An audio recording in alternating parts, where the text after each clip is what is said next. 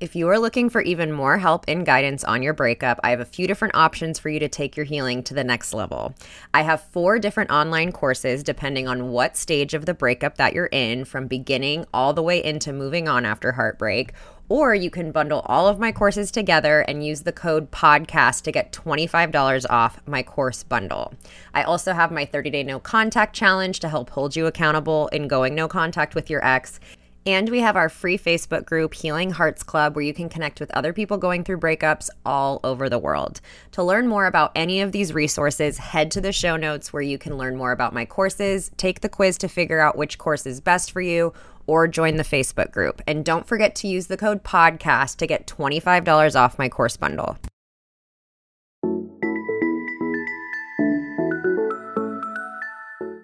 Welcome to the Heal Your Heartbreak podcast with your host, Breakup Bestie, aka me, Kendra. Breakups are hard, but you don't have to do it alone.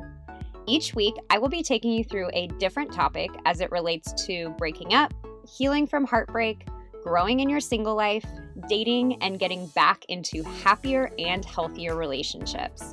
The goal of this show is to provide support, hope, tips, and to remind you that above all, this too shall pass. Welcome to episode 72 of the Heal Your Heartbreak podcast. And today is another expert episode. And I am going to introduce you to Jules Weber, who is a life coach and an intimacy coach.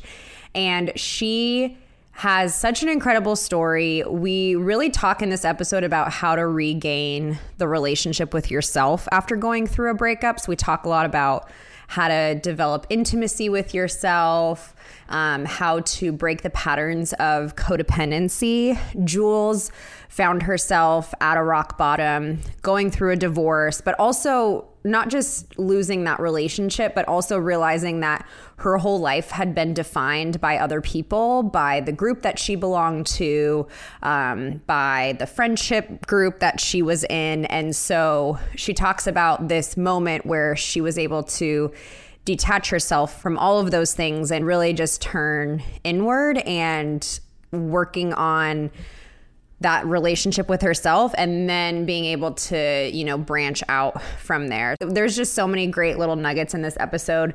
Um, we talk about how the key to building intimacy with a romantic partner starts with having an intimate relationship with yourself and how friendship actually can be such an important tool throughout all of that. We talk about her man pause that she's been on where she just has decided to take away the distraction from dating for nine months and just focus on her and her life. And so Jules is such a magnetic and bright personality.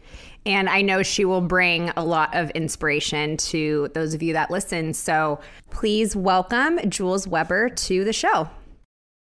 Welcome, Jules, to the Heal Your Heartbreak podcast. I'm so excited to get to Hi. connect with you and chat with you and get to know you a little bit more. Me too. Uh, I love your stuff, Kendra. It's just so freaking empowering and energizing. Just perusing your Instagram for two seconds. I'm yeah. obsessed with all of your work.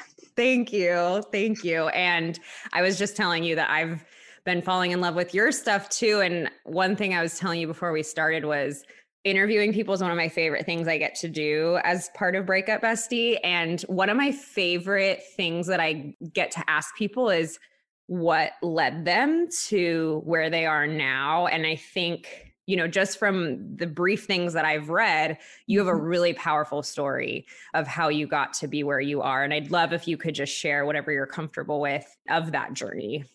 Yeah. Um, well, just to like even introduce a little bit of who I am. I'm obsessed with healing and intimacy and femininity and womanhood and all the things.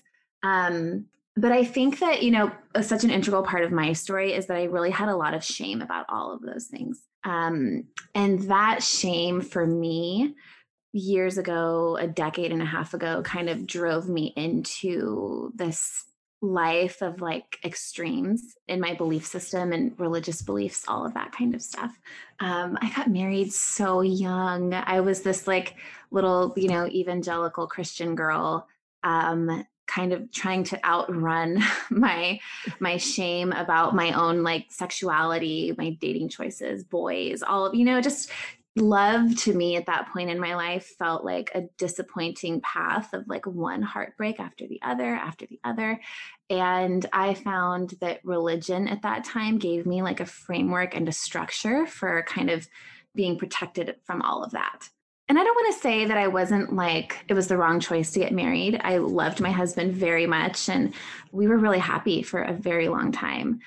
At the same time, when that carefully constructed image that I had put together to kind of protect me when it all fell apart, everything fell apart. The way that I saw myself, I had been in touch with and felt pain for the first time in my life, and I felt deeply alone in it um, went through like a religious and spiritual deconstruction and looked at my feelings and looked at like the truth of who I was. And um, it was like kind of a rock bottom of sorts, you know?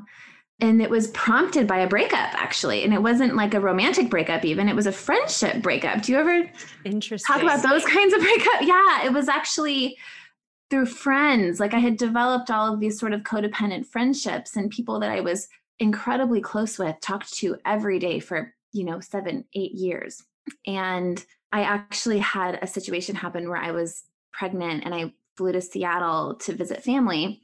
And I was like 26 weeks at the time, and my baby was born while I was there. Uh, so we were suddenly away from home for like four months while she was in the hospital. Just, you know, she was sick and we had to wait till she was big enough to come home. And when I did go back home, re-entering into those friendships was just so difficult and i found that i wasn't really able to and i went through this period of just feeling kind of like abandoned and rejected by my community by my friends and realized i really didn't have any identity apart from those relationships hmm. just my whole sense of self i think anyone that's been through a journey of codependency can kind of relate to that where you invest all of who you are and your energy into like a certain person or people or relationships or a group or whatever it is.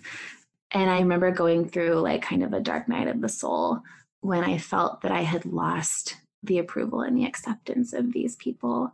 I think that was where I kind of got exposed to the journey of like of healing and intimacy that I now find myself in. I was like, oh, like think of like the most abusive relationship you've ever heard of right? Like i was kind of finding out that that was the relationship i had with myself. Like i was yeah. horrible to myself. I hated myself. I did not like myself. I didn't see myself as deserving of connection of love of approval. I felt like i had to earn everything and self abandonment was like the way that i knew to escape all of that incredible pain. And trying to come back from that heal from that is like it's so hard um, and it's such a dark place to be in but i think when you do eventually get to that place where you're like oh i'm treading water kind of and i can kind of breathe again it's like there's so much hope there that you have to help other people find it too. Yeah. um, so that's why i do this now um, because i can't not. Is yeah. that kind of how it feels for you too? Like you're like yes. I'm yeah, yeah. It's like the calling is like bigger than you. Like you want, yeah, you get to this place where if I wasn't doing this, I feel like I would be, you know, I'd be like in a coffee shop and I'd hear someone talk about a breakup and I'd be like, um, can I be can yeah. I be some assistance? Like, you know, it's like I have to have a channel for this because otherwise I would be going up to strangers and giving unsolicited advice. So this is much healthier for me. But there were a few things I wanted to touch on from your story. Thank you so much for sharing that. Mm-hmm. What it made me think of is I had a similar rock bottom moment when I figured out I needed to get sober. Mm-hmm. And in the recovery program that I was in, they talked about this thing called the gift of desperation. Yeah. And I had never thought about it that way. And it wasn't until I was able to appreciate the growth that I experienced that I realized that that desperation really was a gift. And I think if we can choose to look at rock bottom moments as having that gift of desperation to do different, see differently, think differently, um, mm-hmm.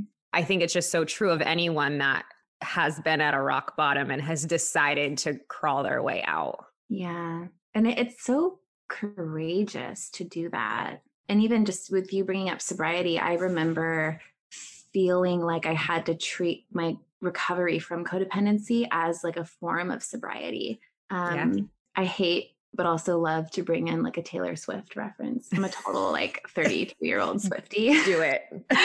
uh, I was like driving around, just couldn't sleep around that time of my life when I was feeling so rejected and very much at rock bottom with all of this. And just driving the car around at like 3 a.m. And it was kind of a way that I would quiet my mind and the anxiety at the time. And this song came on from Taylor Swift. She has this one that's called Clean. And she kind of oh. compares. Have you heard it? Oh my God. Yeah. You know what I'm talking about? I have sobbed. It's brilliant. It's, it's, brilliant. So good. But for anyone who doesn't know, she essentially compares a relationship and this breakup she's gone through um, to an addiction. And she kind of calls it, she's like coming clean from being addicted to this person.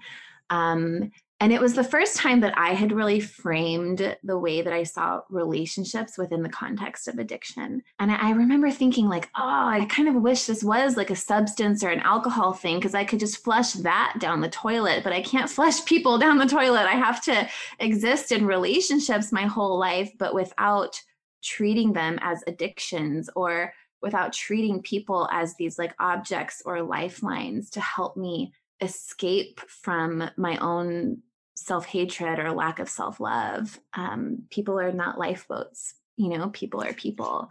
Yeah. Yeah. like, yeah. I would, I would, I just needed people to save me emotionally, constantly. But as I was kind of driving around in the car, realizing that, feeling like I had felt this emotional experience of like, oh, I've like flushed all of these relationships down the toilet. Like, this existence of codependency. And I remember feeling like, oh, did I just, you know, you go back and you kind of rehearse and replay like everything you said and what did I say wrong that led to this and how could I have done that differently? And, but I remember thinking, like, you know what though? I don't want it all back. I don't. Mm-hmm. Like, there's a measure of freedom I feel right now that I've never felt before. And I don't think I knew at the time like where it was going to take me. I just knew that I had this sense that I was clean. I'm saying air quotes like clean for the first time in my life. And I think there's an integrity that comes with that that once you feel it, you almost wouldn't trade it for anything. You're like, oh, yeah, okay, so everything does feel really fucked up. But I actually don't want to go back to when it wasn't up in flames yeah. anymore. Right? Yeah, because I think there's a freedom in the way it's like an honesty, a deep yes. honesty in rock bottom. Yes, like when I got sober, I remember the first like it was to the point where the gig was up. It was very apparent. So it was the first time I felt like I could be totally honest. And even mm-hmm. though the things I was being honest about were not good, I was in debt, I was with this abusive person, I couldn't stop drinking the truths were not good, but there was so much freedom in yeah. being able to be honest in that way. Mm-hmm. did you find too that, like, and maybe in this relationship with this person, because I sort of found like once I finally reached the honesty of knowing, like, oh, I don't belong in this relationship, I was like, oh, you know, I actually knew that before now. I knew it. And I could look back in retrospect at the moments where I felt uneasy or where it didn't feel right, but I didn't know how to listen to that. And I wasn't ever going to. Like, if life hadn't forced me, I think I would still be there. I don't think I knew how to access the kind of like bravery and courage at the time that I really needed. Like I have it now, you know, like I, I would, yeah, I would like let go of a relationship like that in a heartbeat now. yeah. right. Um, but back then it was like life had to completely come undone for me yes. to go to look back and go, oh, that's what intuition looks like, feels like, sounds like. I love this saying, like the universe doing for you what you can't do for yourself. And there were so many times where it was like, okay, we're just going to drag this from underneath yeah. you because you won't let go. So we're just going to have to rip it apart in magnificent fashion um, for you to start being able to see that this is yeah. what needs to happen. Oh, and I'm laughing about it now, but like, man, at the time, so painful. It's just like a shredding. It's like a slow, painful death by a thousand cuts type of, yeah. Separation. Yeah. Oh. And mm-hmm going back to what you were saying in your story about losing those friendship relationships, and I think this ties into the topic of intimacy. I learned how to be intimate with friends before I could ever do it with a partner. And I remember I had a mentor telling me if you want to learn how to be intimate with a man, you first need to be intimate with a woman emotionally. You know, it's like you have to learn how to trust and be vulnerable. When I got sober, I was one of the ones that was like, I'm just a guy's girl. I don't do girlfriends. I I'm just more comfortable around the guys. And what I realized was the reason behind that was because relationships with women, that vulnerability, that intimacy scared the heck out of me. I didn't know how to be myself, so I couldn't have that level of intimacy. And because I couldn't have that, I definitely didn't have it in romantic relationships at all. Yeah, for sure. I think that you know, we say that all the time. Like, and I, it's something I really believe in my work is that if you want a successful, and by successful, I just mean if you want like peace and security in your romantic relationship, like friendship ultimately has to be the foundation. But I think if we don't know friendship, we will substitute romantic connection, attraction, physical validation, sexual validation, all of these kinds of things. I think as a substitute almost and I can see ways like looking back where I sort of did that in my marriage, or I found like artificial belonging in religion or beliefs or like group think or those kinds of things. And I remember like after all of that going, like, how do I choose my friends now? Like, if I don't have like this like group or this thing to belong to, or we don't have all the same beliefs, like, how do I know who to be friends with anymore? And there's such a journey, I think, um, and I say this all the time in, in dating too, when you're like choosing a partner, you have to kind of get to a point where you're looking for more than your set of like physical or like surface criteria like he has to be this height he has to have this degree he has to make this much money or be, be from a good family or whatever it is you're looking for in a person that all of these things don't indicate values they don't indicate character they don't indicate you know his own capacity for love for emotional availability and i remember having to completely relearn how to look for those things in people and how to hold myself to a higher standard just for myself and create relationships that weren't based on gossip um, yeah. where we don't talk about other people uh, we talk about ideas we talk about what we think about the world um, how we're changing the world like i had to create like a higher caliber of integrity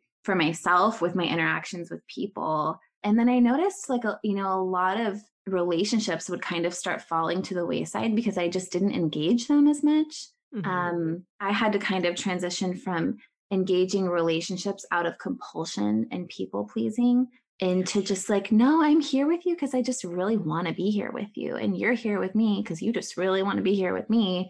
Um, and trusting that this like authentic love and connection. And I think I kind of had felt the same way at one point. Like women were always the sticking point for me because I think a lot of us carry like a deep sisterhood wound, you know, yeah. uh, like we've been betrayed at one point or another. Um, I certainly did not think that I could really truly belong with a group of women or a woman that would just want to see me. Like there was a huge mother wound in me that I didn't really know how to move past for the longest time and and that honestly is still my work.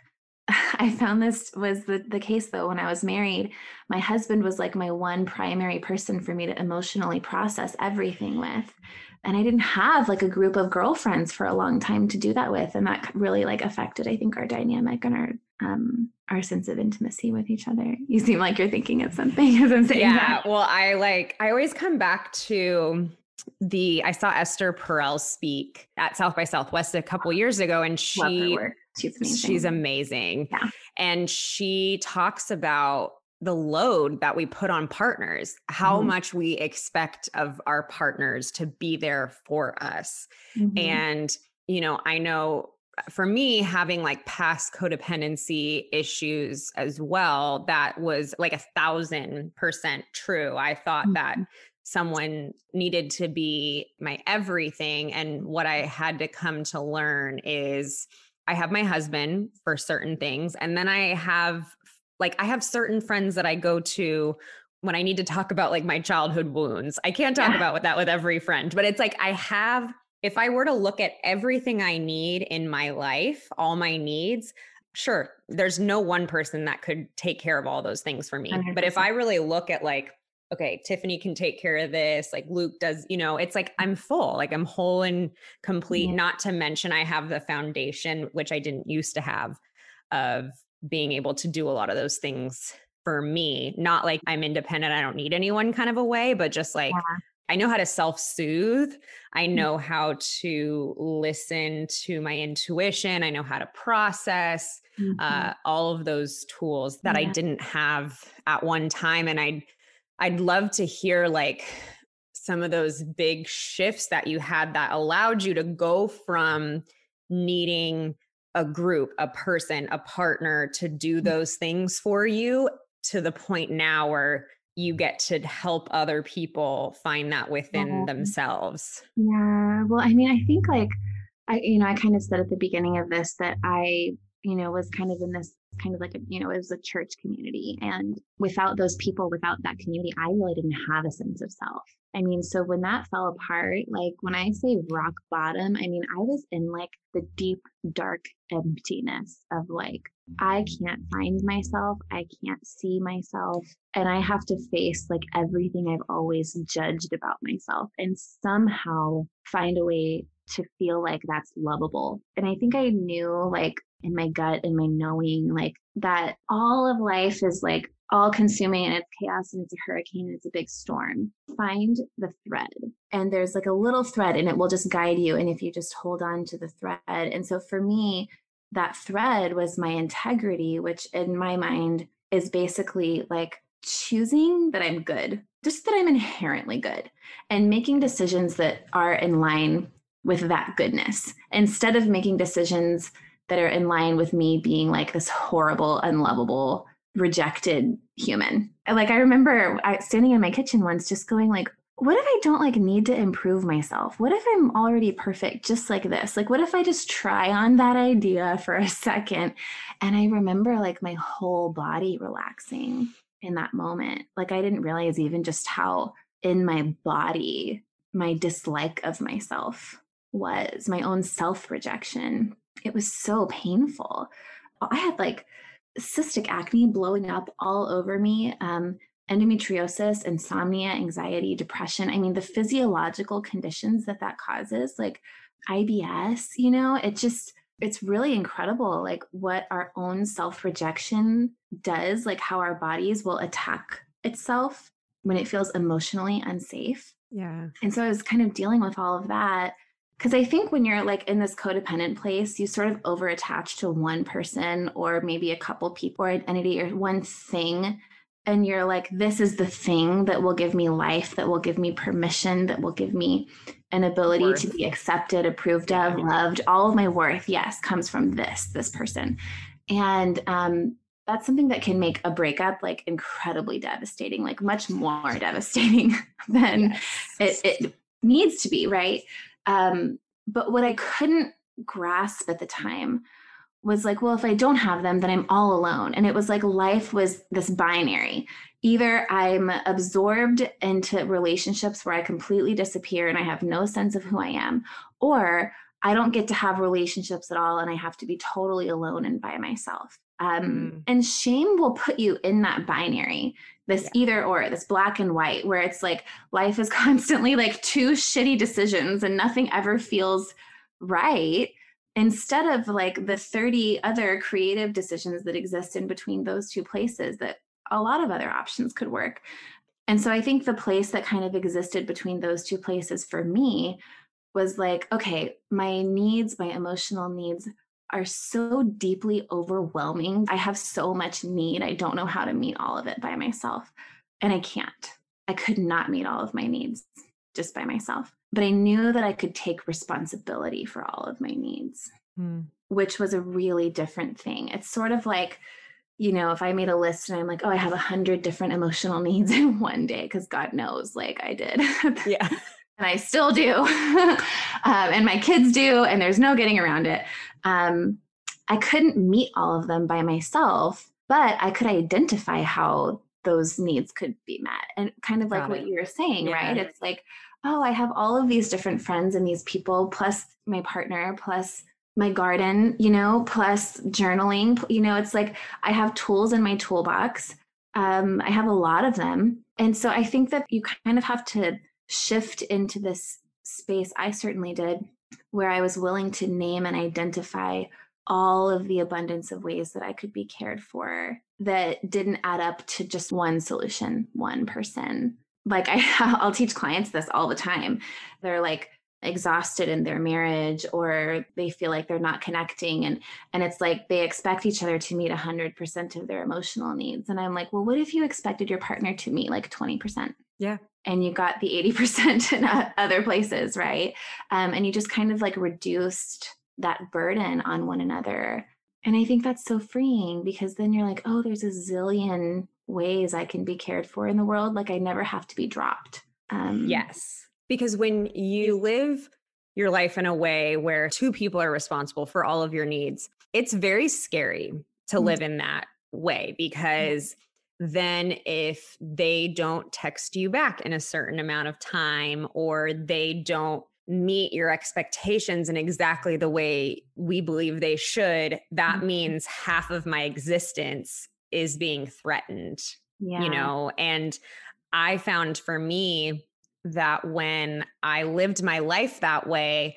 i couldn't be myself. I had to be who other people wanted because if i wasn't then i wouldn't get my needs met i would not feel worthy so being able to come to that same realization that you did which i think is so beautiful because not only am i getting to know myself and my needs. I didn't know so many of my needs of like I didn't know how much sleep I needed or mm-hmm. that I love to cook or that you know, I wind down with like crime podcasts when I'm cooking dinner. It's like I have all these things that like make me feel good and I wouldn't know any of those things if I was relying on someone else to fill that void. Absolutely. And I think also there's one thing that was really tough for me was learning to accept no from other people without making mm. it into this like, oh, they don't really love me thing. Like I had to get more comfortable with saying what my needs were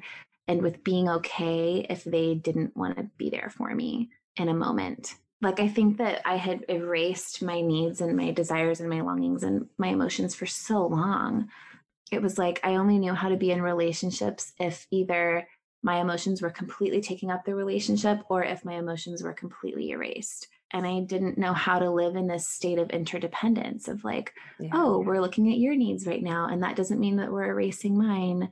Um, or we're looking at mine and that doesn't mean that we're erasing yours. Um, that, you know, two people can really exist together and have that. And I just had to learn to start looking for that in relationships. Like, oh, this person, they don't want to just like suck all the air out of my body right now. Yeah.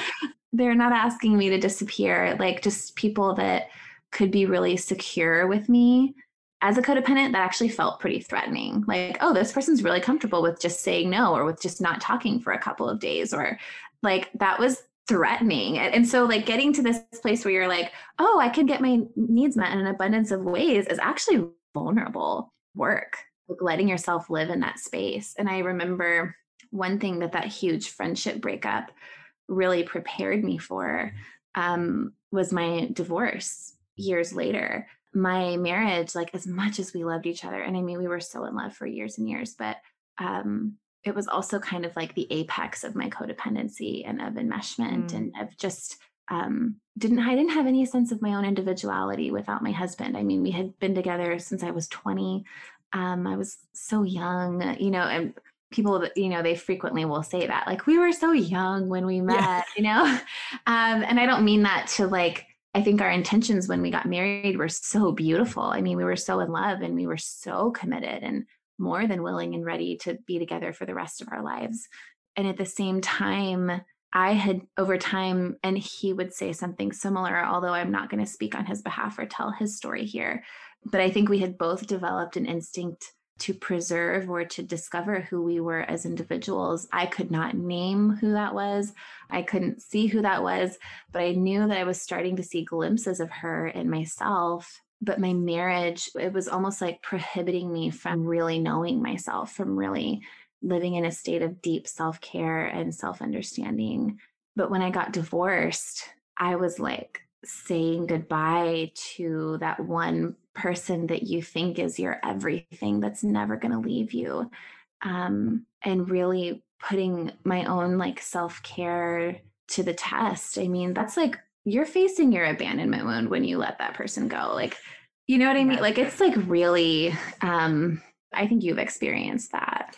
Yeah. And I was going to ask, like, what I have found is, you know, when someone says, like, I've never been alone before, mm-hmm. I think a lot of this is, yes, there are tools that we have and there's support, but a lot of it is feeling what it feels like to be alone and mm-hmm. realizing you're going to be okay. Like mm-hmm. there's so much power in going through your biggest fear in that way and just realizing like yes it hurts yes it's scary but just know like having that deep knowing that I know I'm going to be okay. This show is sponsored by BetterHelp. What would you do if you had unlimited time and energy? As you're navigating your breakup, I know your energy can feel low and it can feel really difficult to complete everything you need to in a day. When you're emotionally exhausted, it's especially important to be really clear on what your priorities are and where your energy should be invested. Therapy has helped me in the past figuring out where I should be putting my energy, whether that's career, friendships, relationships, events, which in turn has helped lower my anxiety because I don't always have to feel stretched thin or behind. Therapy can help you find what matters to you so you can do more of it. If you're thinking of starting therapy, give BetterHelp a try. It's entirely online, designed to be convenient, flexible, and suited to your schedule. Just fill out a brief questionnaire to get matched with a licensed therapist and switch therapists at any time for no additional charge.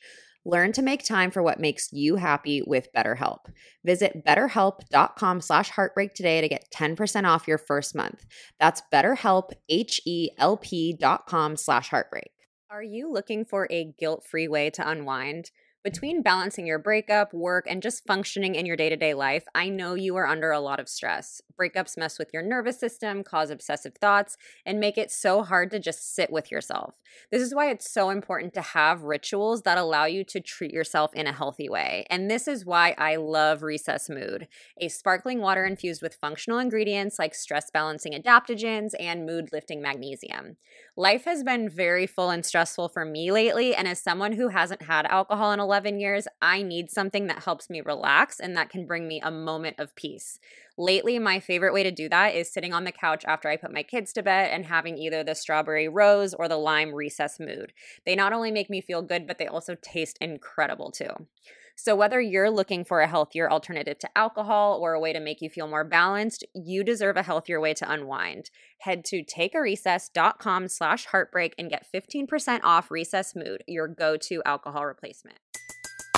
Everybody in your crew identifies as either Big Mac Burger, McNuggets, or McCrispy Sandwich, but you're the filet fish Sandwich all day. That crispy fish, that savory tartar sauce, that melty cheese, that pillowy bun – yeah, you get it every time. And if you love the Filet-O-Fish, right now you can catch two of the classics you love for just $6. Limited time only. Price and participation may vary. Cannot be combined with any other offer. Single item at regular price. Ba da ba ba ba. And I think, like, first, like someone that's codependent, like, that's really your worst fear. Yeah.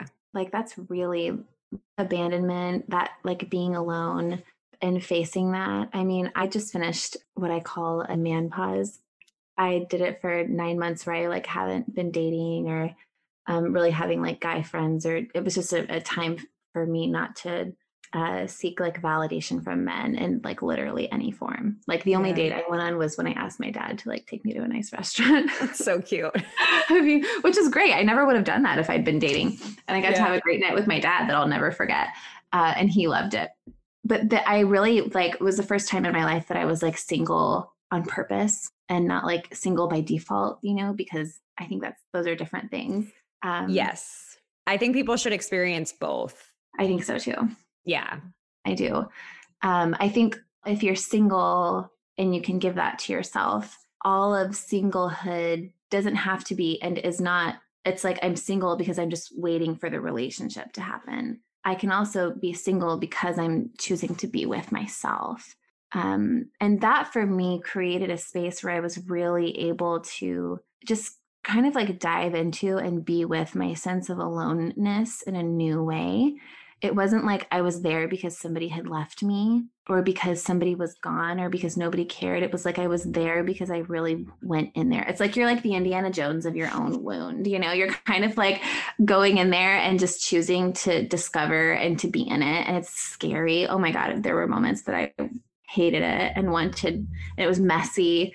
Um, but I learned so much. And I found that season gave me like a new appreciation for partnership and made me like less picky. It gave me higher standards, but also made me less picky, if, if that makes sense. That's so um, interesting. Um, yeah, it was like, oh, I, I think that like any man that I'm with could come in a hundred different packages. But at the same time, I want like the utmost when it comes to consideration and care and love. And I like truly believe that that exists in this world and will show up as my mirror because I feel so much more deeply loved by myself than I've ever felt in my life. Yeah, and I I think what happens when we take that time. I had a time about yeah, 8 9 months when I went through that and I think what ended up happening is through all of the healing and self discovery and, and I don't know if you were like this but when I got out of my really codependent relationship, if someone asked me my favorite like color, music, food, I would panic because I, I, didn't, totally. I, I physically did not know yeah. any of yeah. those things. Yeah. So by learning all these new things about me, it's like I raised the bar of like, this is where mm-hmm. I'm at with me and myself. So if you want to come into my life as a partner, you have to like match it or go above that because before when I hated my company and hated myself, mm-hmm. the bar mm-hmm. was really low. So I would yeah. take anyone essentially yeah. because I just needed that validation, attention, companionship. Mm-hmm. And I think that we kind of like reduce ourselves and other people to objects at that point. Like it's like, I need you to be my security blanket. I need you to be the thing that soothes me that was really humbling for me at least too as i was sort of processing like these friendship breakups or even just processing like some of the reasons that i was staying married. I was like oh i'm objectifying people. Like mm. i'm keeping them around because i'm just scared of who i am if they're not here. I'm not here because i really love them or because i really see them um, and I'm not saying that everything is that black and white either. Like, I think we probably have existed in codependent relationships where we really did love somebody, but that love was yeah. really hindered or limited by our own willingness or ability to be with ourselves. Because I mean, it's hard. Like, I remember getting divorced and just feeling so alone when people that I had seen as my good friends like didn't reach out to me or didn't try to check on me. Um, it's like those moments um, it was such a test of my own bravery and my own integrity because i had kind of judged it before like with my religious mind and then i was like becoming the thing that i judged. It just i felt like the weight of that and i felt so alone and to own my authentic path and my own authentic choice in that place and not go back on it and not try to like erase it or fix things but just really feel alone and still really show up. Yeah. At the same time was something I didn't um I didn't know how to do, but I was like, oh, I think I'm doing it. It was like another seed of that freedom that I had felt when I was in the car listening to Taylor Swift. It was like there was another seed during my divorce. Uh, but was like, no, I really I like I'm choosing what's right for me, even though every emotional experience that I've always avoided is now happening. Um, and, I don't have to make choices to avoid that anymore. Yeah. And I'd love to hear if you were sitting at home by yourself after the divorce or the friendship breakup and you felt that pit of loneliness mm-hmm. um, what were some of the things that you did that either helped self-soothe or helped you find some hope mm-hmm. um, well i think one thing that I'm not saying that this helped necessarily, but I think one thing that a lot of us tend to do, and that I certainly did a lot of when I was lonely, was like scrolling social media or, uh, you know, like looking at other people's things. It's like, I think when we're lonely, we tend to experience this like what I call the projected ideal where we project this ideal onto other people and we're like oh they're so happy and they're they have it going. And we think it's like all this happiness exists everywhere but inside of us and for me scrolling social media really feeds into that and it made me almost like lonelier but when I was lonely sometimes I needed to numb that like I don't think we give ourselves enough grace for how freaking overwhelming loneliness can feel. And if you need to numb that, don't be hard on yourself about it. Like more recently than I care to admit, I found myself just like binging Sex in the City and eating my daughter's instant macaroni and cheese when I was at home by myself one night because I was like, I just don't care to feel all of this right now. Right. Yeah. And so, like, that's okay. Like you can actually kind of like consciously make that choice um, and just go, no, like it's too much and that that's okay. Um, what I didn't want and what I felt very vulnerable to, especially after my divorce, and I felt like this could very easily happen, was that numbing could become my whole life. And I knew that I had used relationships to numb, I had used food to numb, I had used social media. Um, I had to make this rule for myself that I was never going to drink alone because I just knew what the slippery slope that that could turn into for myself. Um, and I knew myself and my addictive tendencies.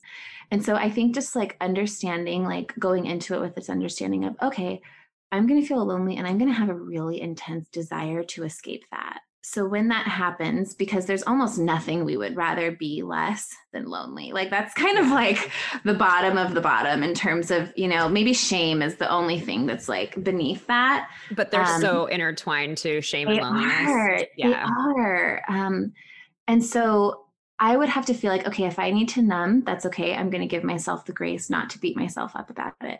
But also at the same time, I need to come up with resourced ways to like invest in my own self-worth at the same time. And so um gosh, I got into running a lot because I would just feel so good after I did that. Yeah. Um, I made sure to put a lot of plans in my calendar. I think sometimes, you know, cultivating a busy life is a way that we avoid our emotions, but I also knew that for me, it was good not to just be sitting on the couch all the time just anytime I got invited to something, like I would be like, yes, I'm a go. Or yeah. um, I just, I needed to get out of the house. I also needed, like, I'm a mom and having my kids around on me all the time was really overwhelming. And I didn't always feel like I had the space to just journal. Um, and so I got really good at meditation, like meditating right in front of my kids. They would be climbing all over me, and I would just be like still with my eyes closed. And they would so know impressive. like we can't make mom do anything to save our lives right now. Like oh, she's meditating. Um, and i would have like my nine month old crawling on me my three year old on the other side and they would you know eventually give up and leave me alone and like watch a show. And then i would like it's just a 20 minute meditation. Like i've got to get this in you know? Um, and that kind of gave me a little bit of space from all of the thoughts that were making me more lonely. Meditation for me kind of you know especially with a mantra like if you're doing transcendental meditation i think of it as like spinning cotton candy. It just kind of gathers everything um yeah. so i wasn't so overwhelmed by my thoughts all the time um and nature. Honestly when nobody and nothing can hold you nature can. Oh i went on so many hikes um, i agree. yeah so many hikes. What about you? Nature is deeply soothing for me. So soothing for me. And I for me it was even more powerful because my ex had gotten me into hiking and so it was something that I felt was taken from me and so when mm-hmm. I got to mm-hmm. realize that it was not taken from me yeah. and it was something that I could something that I deeply enjoyed and yeah, still do mm-hmm. to this day. Um and I loved what you said about numbing's okay. I always tell people like distractions get a really bad rap oh my gosh, we can't feel everything all the time. It's completely overwhelming. Mm-hmm. Um, I think when we're lonely, like when you were talking about social media, I think it also becomes this thing where we start telling ourselves that we deserve to be lonely. And it's going back to what you were saying in the beginning about your integrity of like, what if I thought of myself as good? So being able to distract from that and changing our mindset around like i'm lonely but i'm loved you know mm-hmm. it's not you know they they don't depend on one another we can be both of those things 100 at the same time. And I also wanted to ask you I think there's so many beautiful things about the culture that we're in where so many people are into like self-help, self-development. I think anyone listening to this like can find a partner exactly as you are right, you know, right Mm-hmm. now. Um but I think there's this thing of always needing to be at the next thing before then I'm deserving, then I have Yeah. self-worth. So I was I'd be curious that- on your thoughts. I mean, I do have thoughts on that because I, especially if you have a codependent background, which probably most of the people listening to this Yeah. do, everybody is born into codependency. It's just to what degree did you learn to become a functional adult? like when you became an adult. And some of us really, like I didn't, I learned that later in adulthood, right? Um, but when we have this codependent background, which underlying all of it is just how do I earn love? How do I become enough for love? How do I stop being such a burden? How do I stop being too much to people? All of that. Self help can just become another form of that, of thinking like, oh, I need to be healed enough. I got to do the work. I got to blah, blah, blah. I got to work for love, essentially. Here's what I would say to that self help is totally unnecessary work. it is like, Yeah. If you are well in life, if you've got great relationships and you're happy you can provide for yourself, like there's no reason to do any of this. And what I would say is that, like, if you're in pain and you can look at why that pain is there and feel better, then this work is serving you. But if you keep giving yourself this like moving target that you just push back and you push back and you push back because I still have to do this thing and learn that thing so I can become enough to finally meet somebody, you're just serving the old paradigm. And one, like, even just little example that's coming to mind for me, and I can give you two where it really shows this contrast. Uh, was like I remember this one time I was holding my newborn baby. We just brought her home from the hospital, and this was when like my friendship breakup was happening. And I remember looking at my baby, like feeling like she was mad at me, and I'm like, "This is a newborn. What the ever loving fluke, you know?" And uh, like a perfect example of projection, right? Of just like Yeah. putting myself through all of this pain and self hatred. That's a great example of, of where I was just like, oh, I need to just learn how to love myself the way that I love my daughter. And I started doing this exercise with myself that I give to clients all the time, where I'm like, uh, like get in your journal and talk to yourself the way that you would talk to a little girl as their mother like just expressing love and gratitude and appreciation and I love you and I'm proud of you and all this stuff. So that's an example of the work really serving me. Um, one example where it wasn't really serving me was like I was doing my man pause and I was like, okay, when am I going to be done so I can start dating? When am I going to be finished baking in the oven? And I know, you know, and it's like I'll be this complete work of art and I can know that I can enter back into the dating world being like this whole and complete human, right? Yeah. Um, and the truth is, like, I never needed to do a man pause for that reason. I could have just chosen the relationship thing a long time ago if I wanted to. But I wanted to feel better just in myself. And I feel so much like I'm so glad I did this. I feel a level of freedom I've never felt in my life. But that should be the only intention we bring to self help is like, what freedom can I have? How can I feel better? And if it's not doing that, like, let's back up because really Yeah. it's not necessary. It's not. It's just if it can be medicine in some Yes. ways. That's kind of how I see it. I had a similar example where my parents were like, you know, always, I never needed or wanted for anything. Like they really took care of us, like financially, with help, with like, I never felt like I had to really work for that much. Mm-hmm. And so my biggest fear has always been being a burden, like you mentioned. Yeah. And so when I got sober, I did all this stuff. I became financially independent. I, you know, like righted all my wrongs. I, Yeah. you know, just did all these things for myself and I became so independent and I still felt like a burden.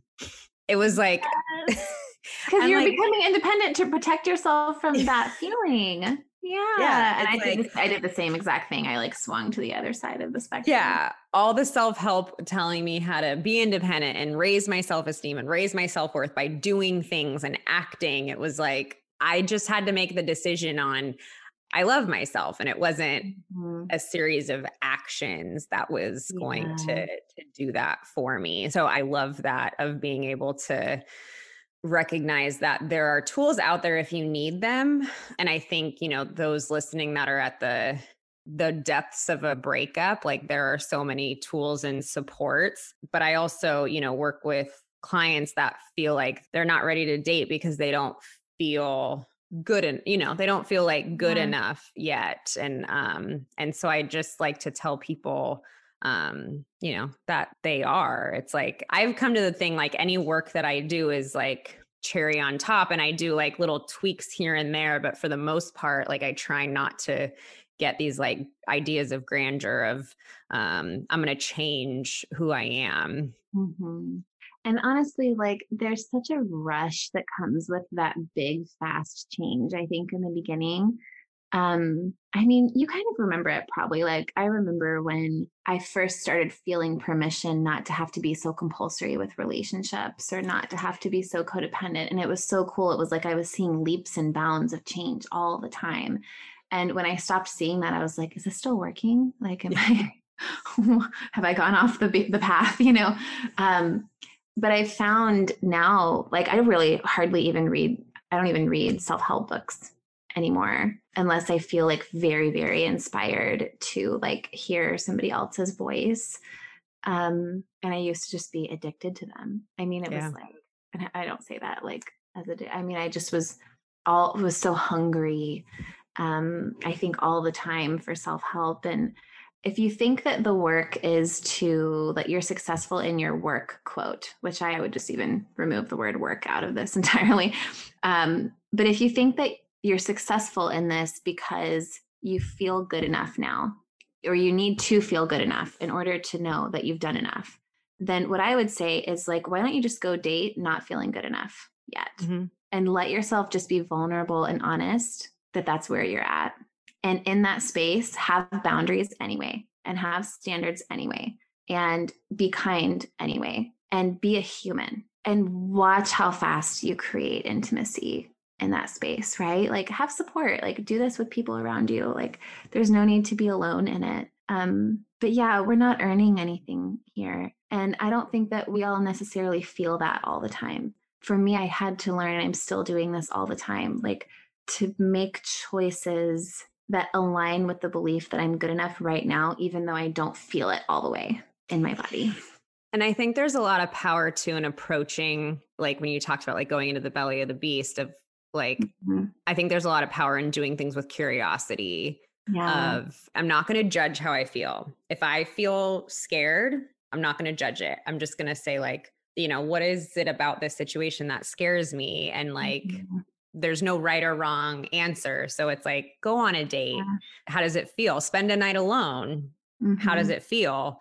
That was something my dad always taught me is be curious rather than judgmental of others and of yourself. I- Oh, and look I think that. yeah, and there's just so much so much power in that and and it goes back to the thing what we were talking about earlier is like so much of this healing and the codependency and overcoming loneliness is sometimes you have to feel it to just know that it's not going to kill you. Yeah, it's not like yeah. it's not going to, but it's scary. And I just validate that. yeah.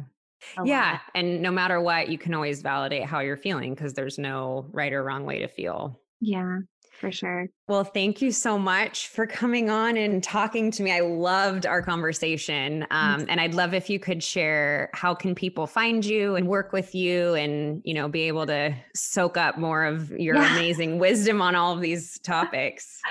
Um, well, you can find me at Instagram. That's how um, you and I discovered each other's Yeah. work. Um, my Instagram handle is Jules J U L E S dot Webber W E B B E R. Um, my website is juleswebber.com. Um, I mostly do one to one coaching and group coaching, which we are going to launch again in a couple of months. And I have some courses and things, but um, mostly my community engages just around my writing and my stories and all of that. So you can always just hop on over and just say hi any old time. I love talking to everybody and yeah, just being like engaged with all of our relationship journeys. Yeah. Amazing. Well, I will put all that in the show notes as well, all the links. Okay. And thank you so much. I appreciate you and excited to learn more from you. Thanks. Same here. Your work helps people feel way less alone. Like, if there's like one thing that I want in this world, it's that I, I think I just want women to not have to feel alone. Yeah. And that's why I love your work so much. Break up. Well, and same to you. So yeah, yeah. Right. okay. Well, I'll talk to you soon. Okay. Bye. I hope you enjoyed today's show. If you loved it, I hope you'll leave a review and share with your friends. If you're not already following me on Instagram, head to at your breakup bestie, where I'm sharing new content almost every day.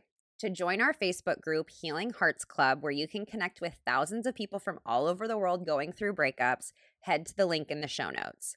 And don't forget to check out my online courses for more in depth help through your healing journey. I always end these episodes the same way, reminding you to be nice to yourself stay connected with loved ones, and the biggest reminder is that this too shall pass. I promise. Everybody in your crew identifies as either Big Mac Burger, McNuggets, or McCrispy Sandwich, but you're the Filet-O-Fish Sandwich all day. That crispy fish, that savory tartar sauce, that melty cheese, that pillowy bun. Yeah, you get it every time. And if you love the Filet-O-Fish, right now you can catch two of the classics you love for just $6. Limited time only. Price and participation may vary. Cannot be combined with any other offer. Single item at regular price. Ba da ba ba ba.